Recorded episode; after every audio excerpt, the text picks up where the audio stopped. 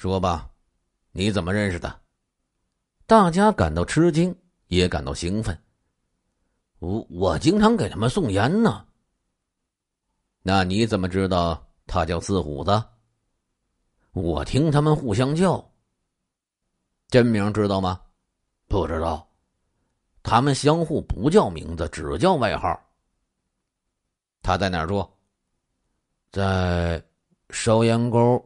六十八号租的房子，烧烟沟。金山佛心里一阵激动。这的确是他们从上万条信息中摸排出的一个点。说不定房里没电话，就在外边走廊上打。他们的房里有电话吗？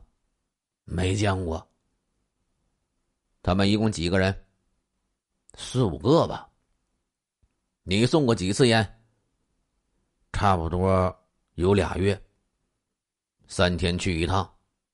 哦，对了，我还有他们钥匙呢。为什么呀？因为送的次数多了，他们就相信我了，所以他们也懒得开门，就将门上的钥匙交给我一把。我自己一开就进去了，白天他们不出来。躲在屋里看录像睡大觉，晚上才出来。他们有一辆白色的车。见过他们有枪吗？见过。他们至少有五把枪。都啥枪啊？有猎枪，有手枪。里边住几个人？我经常看见的就四五个。烧烟沟，一辆白色车，四五个人。五支枪，这些情况和四四案件所掌握的情况和干警排查的怀疑点十分接近。事不宜迟，马上抓捕。鉴于犯罪人多、枪多，胡毅副局长和庞自来大队长亲自带队，并抽调另外两个中队干警配合。一栋楼房，罪犯住三零二。干警们决定敲门进去，趁其不备，一网打尽。这是一次悲壮的抓捕，又一次考验大家的时候到了。四五个罪犯个个有枪，光在四五两个月就已经杀了两个人，抢劫、伤害、斗殴，更是不少，早已经不是亡命之徒了，个个凶残，不计后果。抓捕现场场地狭小，大兵团警力施展不开，只能一个个的往里冲，这样牺牲就可能在万分之一秒的时间发生。胡毅、庞自来考虑的很多，干警们也考虑的很多。和平年代，只有警察，尤其是刑警，时时面对手持器械、炸药包的歹徒。明知要牺牲，可是还得上，这就是刑警。刑警的风格。这个世界上每天确实有许多的死亡、病死、交通事故、施工、矛盾激化、意外伤害等等等等。许多的死亡是偶然的，毕竟不可预知性很大。面对多名持枪歹徒，又是一个一个往里冲，死亡概率很高，孩童皆知。大家怎么能不想？为了破案，为减少一分不安定的因素，干警们早将自己的生死置之度外。胡毅、庞自来和几名干警都悄悄写好遗嘱，放在抽屉里，有给组织的，有给妻子儿女的。若万一牺牲了，身后事也要办得堂堂正正。领导们反复商量，有没有其他的好办法？只有将作战方案制定的一细再细，攻击的速度演练的快而又快。胡局长给大家做了仔细分工，安排金山佛用马虎交出的钥匙打开防盗门和木门，他一开。往旁边一闪，其他同志冲进去。若对方发现，先发制人开枪。事先，他们按照马虎的交代，将室内结构找了一个一模一样的房子，进行反复训练，直到把速度提高到了极致、万无一失的时候，这才罢休。一切准备就绪以后，趁着上班大院无人之际，警察们悄悄来到这栋楼下。迅速包围了大楼，一切动作都照事先演练的步骤行事。金山佛打开门房，武装的战友趁机冲了进去。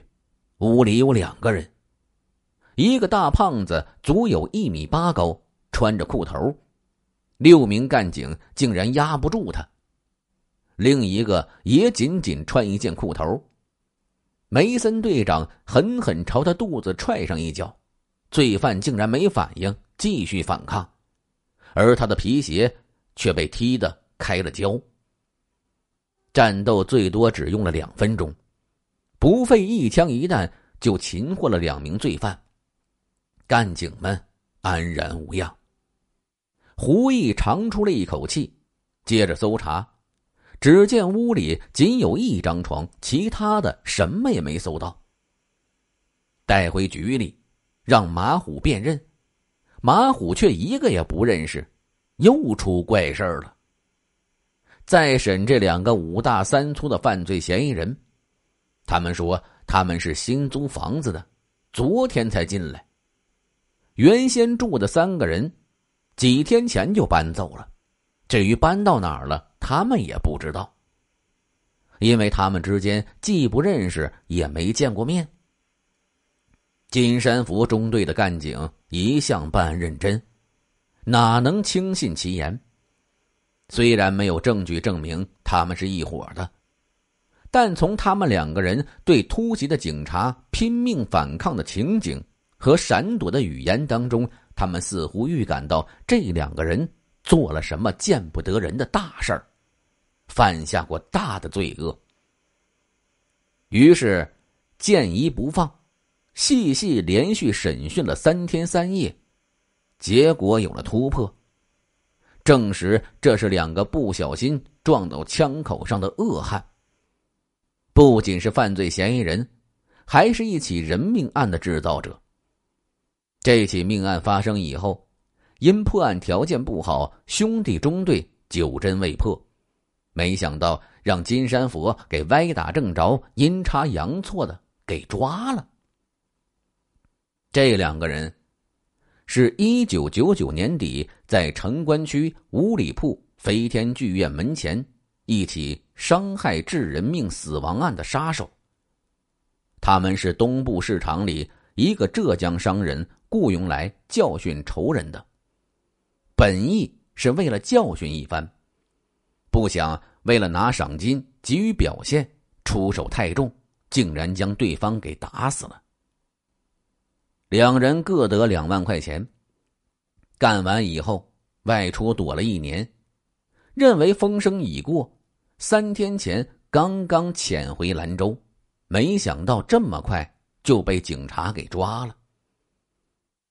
除了这一起雇凶杀人以外，两个人还有其他的罪恶，这两个人一个是山东的，一个是山西的，在原籍均有人命案，逃到兰州，乌龟王八相遇，又是抗衡一气，干起恶事没想到天网恢恢，疏而不漏，老天爷看不惯他们的罪行，借十一中队警察之手，巧妙安排将其收入法网。